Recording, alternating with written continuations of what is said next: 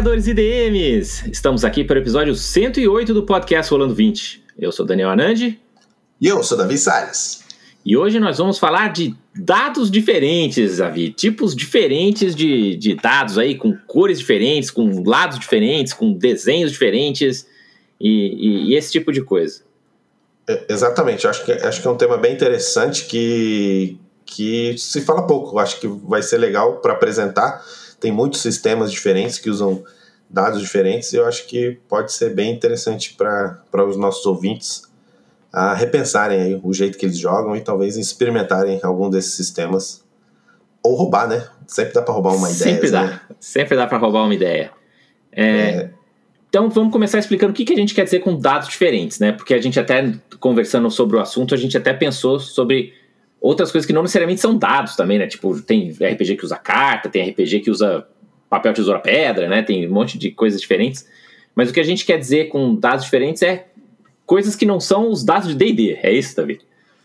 Exato. Assim, também eu acho que são... Assim, se, se o D&D fizesse o, o, D30, também não, a gente não iria considerar, que basicamente tem a mesma função, né? De jogar um número é, aleatório, fixo, com uma probabilidade padrão. Então, Isso, a gente está pensando sempre em quais mecanismos de gerar fatores aleatórios que não são simplesmente gerar um range, né, um, um, um alcance de, de, números. É isso que a gente está falando.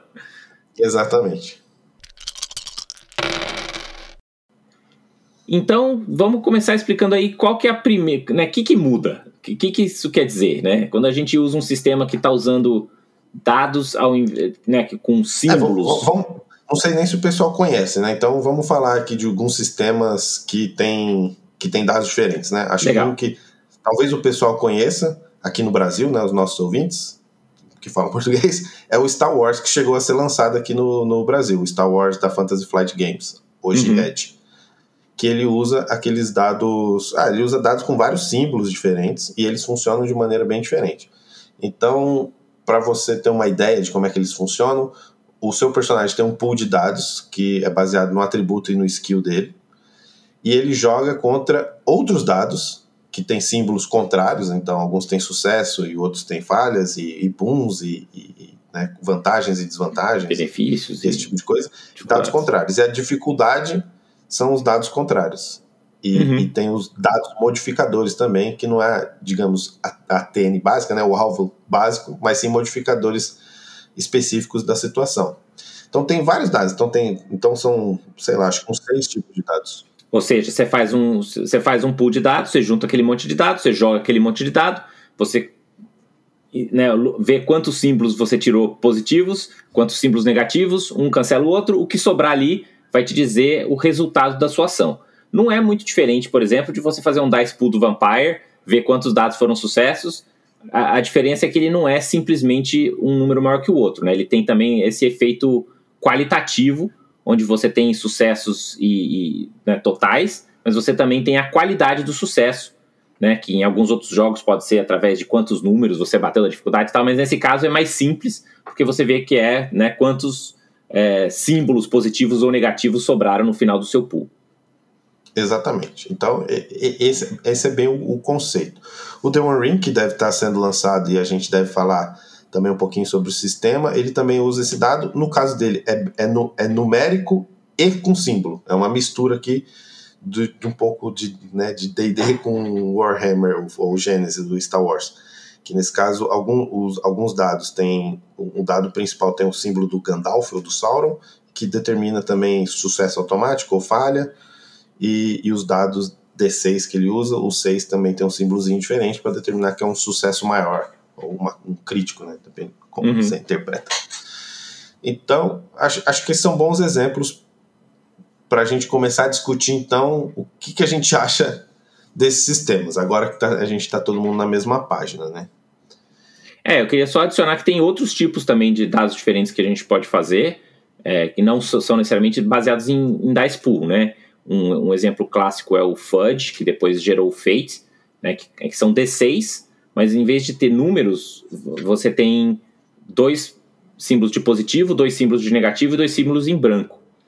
Então, não necessariamente você. Isso gera uma curva diferente, né? A, ainda é muito simples no sentido de, ah, se teve mais positivos que negativos, foi um sucesso. Você ainda pode ter margem de sucesso, né? Quantos positivos ou quantos negativos sobrou no final.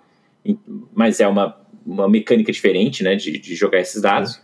E a gente tem, por exemplo, sistemas de, de dice pool também, como que às vezes você tem dados de cores diferentes. Né? Então, não necessariamente você precisa ter o símbolo diferente, pode ser numérico, mas às vezes você tem um dado diferente que representa uma outra coisa. É, um, um, exemplo um exemplo recente é o, o, Marvel novo, que eles estão fazendo playtest agora, onde um dos dados é o Marvel Dice. Então, quando esse Marvel Dice rola um número diferente, acontece alguma coisa. É, o, o, Vampire quinta edição também tem os Hunger Dices. Então, quando o seu vampiro vai ficando com fome, você vai ganhando mais desses dados que tem uma cor diferente, que tem os efeitos diferentes. Tudo isso são a gente está chamando de dados diferentes, né? Que não é simplesmente joga um dado, tire mais que um número e, e acontece uma parada, né? Inclusive, esses de cor diferente, acho que é um, é, é um fácil de roubar para qualquer sistema. Fica a dica. Uhum. Uh, então, a gente, então, nessa discussão que a gente até fez aqui um pouquinho antes, né, Nand? Acho que um, um, tema que eu acho que foi bem interessante foi a questão dos modificadores, né? Quando você está uhum. jogando um sistema tipo D&D, tipo Pathfinder, você, os modificadores geralmente eles são números fixos. É, ou, ou quase todos os sistemas, né? Mesmo GURPS, Tormenta, quase, né? Quase é, é o, é o padrão do RPG é você ter modificadores. Quer fazer uma coisa mais fácil, ganha um bônus aí. Quer fazer uma coisa que tem uma dificuldade, ah, tem o menos um. Ou, ou, ou a própria determinação da dificuldade em si, né? Que uhum. algo ser fácil ou difícil. E, e o que, que é legal para mim do, do uso dos dados diferentes nesse caso? Como o dado ele é variável, né? Um, tem poss diferentes possibilidades e pode ser pode ser neutro, né? Pode ser um dado com uma face limpa, ou pode ser bem pior. Você não tem, você não, você como mestre não precisa padronizar, não precisa ter na sua cabeça uma escala de modificadores, né? Porque uma vez que você determina cada step, você meio que se isso aqui é mais dois de bônus, esse outro aqui é, é melhor ou pior? Ah, se for melhor tem que ser mais três. Agora, se for pior, tem que ser menos um. E você meio que ao longo, né, tem, tem que ir fazendo sentido isso tudo. Ou, ou assim, ou também avacalha, mas no geral, naturalmente você vai querer seguir um padrão. E, e eu, pelo menos como mestre, sinto um pouco de dificuldade de conseguir uh, seguir uma escala de modificador sempre precisa. E, e o que, que eu gosto do dado? Porque o dado é um modificador impreciso por natureza, porque ele é variável. Então eu, eu tenho mais facilidade de falar: ah, beleza, isso aqui você vai ganhar um dado de bônus. Ponto. Ah, vai ser bom, vai ser ruim? Aí não sei, talvez faça diferença, talvez não faça, tá aí no dado. Entendi. Então, por exemplo, em vez de você ter que ter lá um sistema que tem uma tabela que te explica, ah, se a pessoa que está te ajudando é nível 1 a 5 ganhe mais um, se ela é de nível 5 para cima ganhe mais dois, ou se ela está ajudando o próximo, entendeu? Você não precisa ter todo esse nível de detalhe, você pode simplesmente falar, ah, se alguém está te ajudando, você ganha um dado a mais. Talvez ela Exato. te ajude, talvez não, você não sabe exatamente como vai ser essa ajuda, mas simplifica muito o trabalho de você entender como vai ser essa a, a tradução dessa situação para o Dice Pool, né? Exatamente. Isso, isso para mim, como mestre, facilita muito. Ah, e, e, claro, você poderia usar isso mesmo no DD também. Você pode jogar um D20 e falar: ah, você tem um D20 mais um D4, ou um D20 menos um D4. Mas aí fica um pouco chato porque você tem que começar a fazer mais matemática. Mas é, que, é, é, que, é, que, você tem um subproduto desse tipo de, de construção de, de, de, de grupos de dados, porque você também, a gente estava falando sobre o efeito psicológico disso, né? Porque não só você sente que, por exemplo, quando você tem um monte de dado na mão, você fala, putz, agora estou mandando bem, mas você também tem o efeito de, ah, se você me ajudou, né, esse outro jogador, me ajudou, esse outro personagem me ajudou, eu ganho esse dado. Então, se no final eu passar só porque esse dado deu aquela face, você já cria uma, uma história em cima disso, fala, putz, eu só consegui porque ele me ajudou, né? Ou, ou, ou se o dado dele foi vazio, fala, cara, ele nem me ajudou, mas foi a minha perícia, foi o meu dado de perícia, ou foi o meu dado do meu atributo, foi uma, uma coisa da minha habilidade nata. Então, o, o dado ele já te leva um, uma interpretação daquela cena, né? então ele te dá alguma coisa para você brincar em cima. Você pode também ignorar tudo e descrever do jeito que você já tinha pensado antes, não tem problema. Mas se você quiser, né, aquele, o dado vai te dar uma informação a mais para você construir uma cena mais interessante. Sim, isso, isso é bem legal e, e, isso, isso tem bastante no Gênesis. E eu pessoalmente também roubo isso pro The One Ring.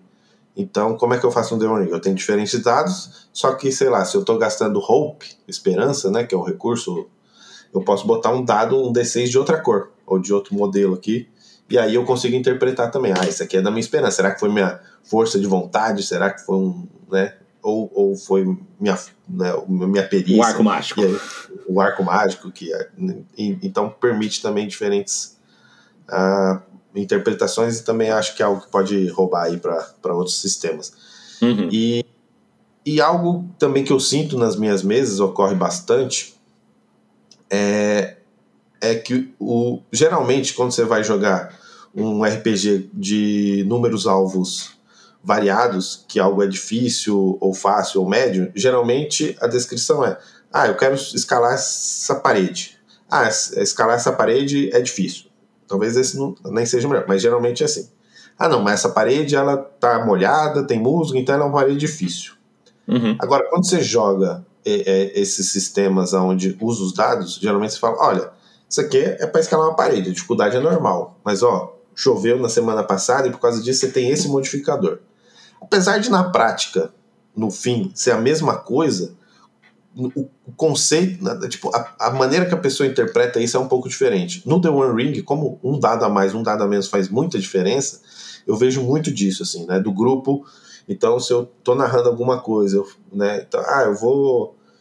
Eu vou tentar, sei lá, convencer o guarda a entrar no lugar. Ah, beleza. Ó, mas você não conhece o guarda, então você, você não sabe o que, que você manja dele. Então você vai perder um dado. Os jogadores eles não vão lá e tentam fazer, porque um dado faz muita diferença. Eles vão lá e falam, putz, então preciso conhecer mais esse guarda. Eu vou esperar aqui o guarda ir para taverna e depois vou lá puxar assunto. Então, isso incentiva, de certa forma, o mestre consegue dar um. construir a história, o grupo pode construir a história seguindo. usando o sistema. Né? O sistema facilita o roleplay e a construção da narrativa. Eu acho bem legal. E por outro lado, também o jogador pode ir lá usar os pontos. Eu não quero esperar o guarda. Eu vou, sou bom pra caramba de persuasão, tenho um montão de dados, whatever, menos um dado. Vou jogar aqui e passo. É que isso bem. também faz com que cada encontro seja mais único, né? Porque se você fala assim, ah, você encontrou a parede com músico dificuldade difícil, você pode simplesmente falar, tá bom, vou usar meu equipamento escalado aqui, vou torcer para tirar um dado, né? Mas quando você começa a explicar quais são os obstáculos, né? O que está transformando esse encontro num encontro épico? Né? Falar, ah, você vai escalar a cachoeira? Então tá, a cachoeira é normal, mas é difícil porque tá caindo água em cima de você, é difícil porque tá cheio de musgo e é difícil porque tem piranhas. Agora você tem três problemas diferentes para você como um herói épico para fazer. Ah, tá, mas o que, que eu vou fazer para lidar com essa situação?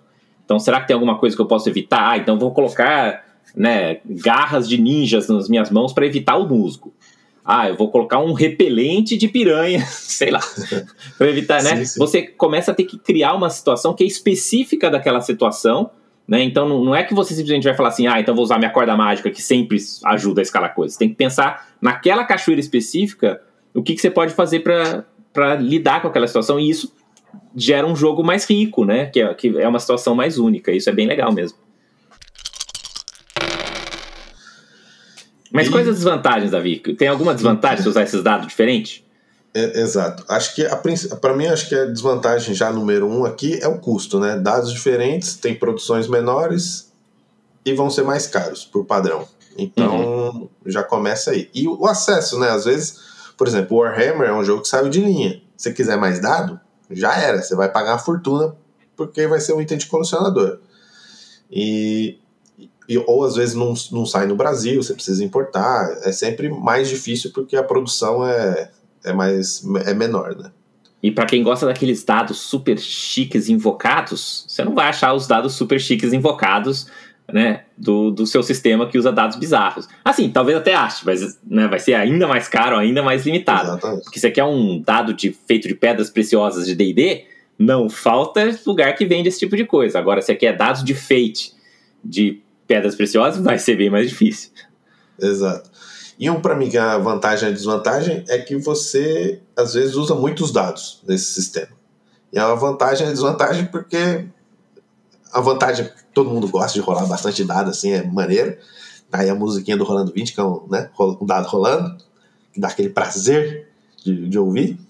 E, mas claro, pode ter gente também que acha chato rolar vários dados. E o que leva na sequência que é muito mais lento para você verificar sucesso e falha no geral, na maioria desses sistemas. É, o, Por isso que eu porque... gosto de sistemas que usam símbolos e não necessariamente números. Porque assim, rolar dado todo mundo gosta. A desvantagem de rolar muito dado é fazer um monte de matemática. Né? Quando você joga 13-8, por exemplo, que você está no nível 10 e você vai jogar 10 de 12 de dano, ninguém quer somar 10 de 12. Isso é um trabalho infernal. Né? Jogar 10 de 12 é legal, contar é uma tragédia. Agora, se Sim. você simplesmente tem que olhar o dado e ver se tem um desenho de um tipo ou de outro, e você rapidamente consegue saber se aquilo indicou um sucesso ou uma falha, né? Ou mesmo da spool, por exemplo, que você simplesmente olhar, ah, é, é 10 para mais é sucesso. Então, rapidamente você conta o número de sucessos, aí sim, aí eu acho que vale muito mais a pena do que ficar fazendo um monte de matemática. Sim, sim. É, mas, mas no geral eu sinto que é um pouquinho mais lento. Mesmo uhum. os melhores sistemas que usam mais dados acabam ficando um pouquinho mais lento do que, do que um dado só. Claro. Uh, outro que eu, eu sinto bastante dificuldade como DM, porque eu sou meio metódico, quando eu vou fazer uma aventura, eu gosto de geralmente ter uma ideia das probabilidades das coisas. É, então, tipo, beleza, vai ter esse encontro, eles, né, tem, provavelmente eles vão conseguir rolar cinco ações, eles precisam de X sucessos, qual que é a chance deles serem bem-sucedidos? Base. Eu gosto sempre de saber a minha base, porque geralmente eu faço uma base 50-50 e aí os jogadores vão lá, tem ideias criativas, ganham bônus, não sei o que, e passam com mais facilidade. Com dados diferentes, é mais difícil determinar a probabilidade. Você, tipo, né, um D20, preciso tirar 10 ou mais, eu sei que é 55% de chance de sucesso. Uhum. Agora, quando você pega esses dados com símbolos bizarros que um subtrai do outro, aí, meu amigo, só. Isso é ruim pro jogador também, né? Porque o, o, jogador, por exemplo, de novo, voltando, né, pro, pro um, pro um DD onde você fala, ah, a, minha dificuldade para acertar esse monstro, a C dele é 25, eu somo 10, eu, eu, sei lá, somo 20, né? Eu tenho que tirar 15 ou mais no dado. Tá muito claro, quando você fala, eu tenho que jogar 15 ou mais no dado, fica muito claro para você o, a sua chance. Né? Você fala, putz, eu não tenho boas chances, eu vou ter que ser meio cagado aqui, ter que ter sorte. Né? Sim. Agora, com os dados diferentes, embora às vezes seja possível, e provavelmente à medida que você vai jogando, você vai pegando o, o, o feeling daquele jogo, né? Você começa a, a, a ter essa intuição Uhum. Nunca é essa probabilidade matemática clara que você tem, de fato. É, é, é mais difícil, né? De você saber exatamente, putz, mas eu vou. Não sei, hein? não, não, exato. Esse, esse é um. para mim, esse é um, é um problema grande, porque o. Porque, se o, porque no fim você fala, ah, a árvore é difícil de escalar, você tem que. Ah, é difícil, não, né, não vai ser fácil. Agora, se a árvore é dois dados negativos mais um dado de penalidade, tipo, e aí? É, tá difícil ou tá fácil para mim no fim do dia? E, e, e, fica ruim, né? Porque tem que estar tá claro o nível geral de dificuldade, né, do, uhum. pro, pro, pro jogador. O bom é que, no geral, também todos esses sistemas têm suas tabelinhas de probabilidade, então. Para é, mas, guia, né? obviamente, você né? vai ter esse trabalho de ter que a ler essas tabelinhas. Uh, e as tabelinhas são muito mais para você também ter um, um guia para você depois ficar à vontade para improvisar, né? Assim como as tabelas do D&D também, né? Porque as, as tabelas de RPG nunca são totalmente completas, né? Então, mesmo um sistema que um GURPS da vida que vai te dar, ó, oh, cara, isso aqui é mais um, isso é menos um, isso é mais um, isso é menos um, isso também serve como um guia para quando acontecer uma coisa que não está na tabela, o mestre ter uma confiança do tipo, ah, isso é parecido com isso, então vai ser tal coisa, né? Então isso faz parte do, do processo também. A gente falou aí de vários exemplos, mas a gente queria trazer também alguns outros tipos de, uh, de mecanismos que você pode usar. Né? Então a gente falou um pouco do Fate, do Vampire, mas, por exemplo, o, eu lembro que você comprou aquele RPG do, do, do Reuse, né? o, o Aureus, que ele tem um uhum. aspecto interessante. Como é que funciona? Exato. Ele, ele usa dado em si, então o, é, é, é, o mestre, ele, a dificuldade é o número de dados que ele vai jogar, sempre D8. Então ele joga D8, só que você tem tipo uma área de acerto, que é a roda de capoeira. Você tem que jogar o dado dentro da roda de capoeira. O mestre sempre joga a dificuldade antes, que vai depender do número de dados que ele jogar. E aí, o jogador, ele joga o número de dados que ele tem, geralmente de 1 a 3. Uh, ah, e a, só que ele pode usar o dado dele para tirar o dado do mestre da roda. Se ele conseguiu tirar o dado da roda, aquele dado não conta mais. Então a uhum. dificuldade era. rolou 2 D8, sei lá, tava 8, 3 e 5. Se ele conseguir empurrar o 5 para fora, a dificuldade ficou 3. Uhum. Então. E, e, e, o que, que, é legal, né? Porque tem todo esse simbolismo da roda de capoeira. O Aurus é um, é um jogo onde você né, tem o poder dos orixás, tem essa. É, um escravizado fugido. Então tem, tem esse, né, esse simbolismo e fica bem legal. E, e, é divertido, né? Porque tem essa parte claro. física, mecânica, assim, que você tem que acertar. Um minigame dentro do jogo, né? Um minigame dentro do jogo. E, então é, ele é diferente, mas bem fora da caixinha, né? Bem fora do, do padrão, assim. E a gente não vai entrar muito no detalhe, mas tem também todos os, os, RPGs que usam, como a gente falou, pode usar papel, tesoura, pedra, pode usar cartas, né? Então, igual o Dragonlance Fifth Age, ou Marvel Super Hero Saga, enfim, Changeling tinha também um deck de cartas, né, vários outros.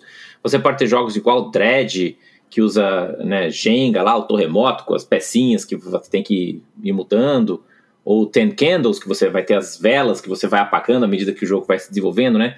Tudo isso são maneiras diferentes de você tentar trazer um sentimento, né, dentro de uma mecânica de jogo que vale a pena você sempre pensar, né? O que, que, eu, que, que eu quero emular com o meu jogo? O que, que eu consigo roubar desses outros jogos? Porque você, de repente, pode até estar tá jogando seu D&Dzinho, mas se tem um dia que você vai fazer aquela sessão onde eles têm que, sei lá, né, atravessar uma, um, um rio, uma corredeira muito terrível, você pode roubar as regras do Dread para fazer a, a Jenga naquele jogo. Né, e por sim, aí vai. Sim. Não, é, exatamente. Eu acho que esses, esses dos dreads, ou misturar cartas também, né? Misturar uhum. cartas com dados, misturar coisas, aí vai depender da, da criatividade. Fazer uma roda e jogar DD como Aureus, tudo, tudo é permitido, assim. É, é, e é legal conhecer e apresentar esses sistemas de determinação aleatória de resultados para ver que existe muita coisa, né? Além de simplesmente uma probabilidade. Uhum. E a gente quer saber de vocês, ouvintes, né? Se você já jogou algum jogo que tem esses dados diferentes, se você qual é a sua experiência, se você já teve algum em particular que você curtiu ou não. Se você, para você deixar sua opinião, você entra lá em www.rolando20.com.br e deixe seu comentário, conta pra gente, né? Qual é a sua experiência aí, qual foi o jogo que você jogou, que você, cara, esse aqui teve essa mecânica muito bacana. E, e aí a gente pode saber um pouco o que, que passa na cabeça de vocês. Então, muito obrigado e rola em 20. Rola em 20, até a próxima.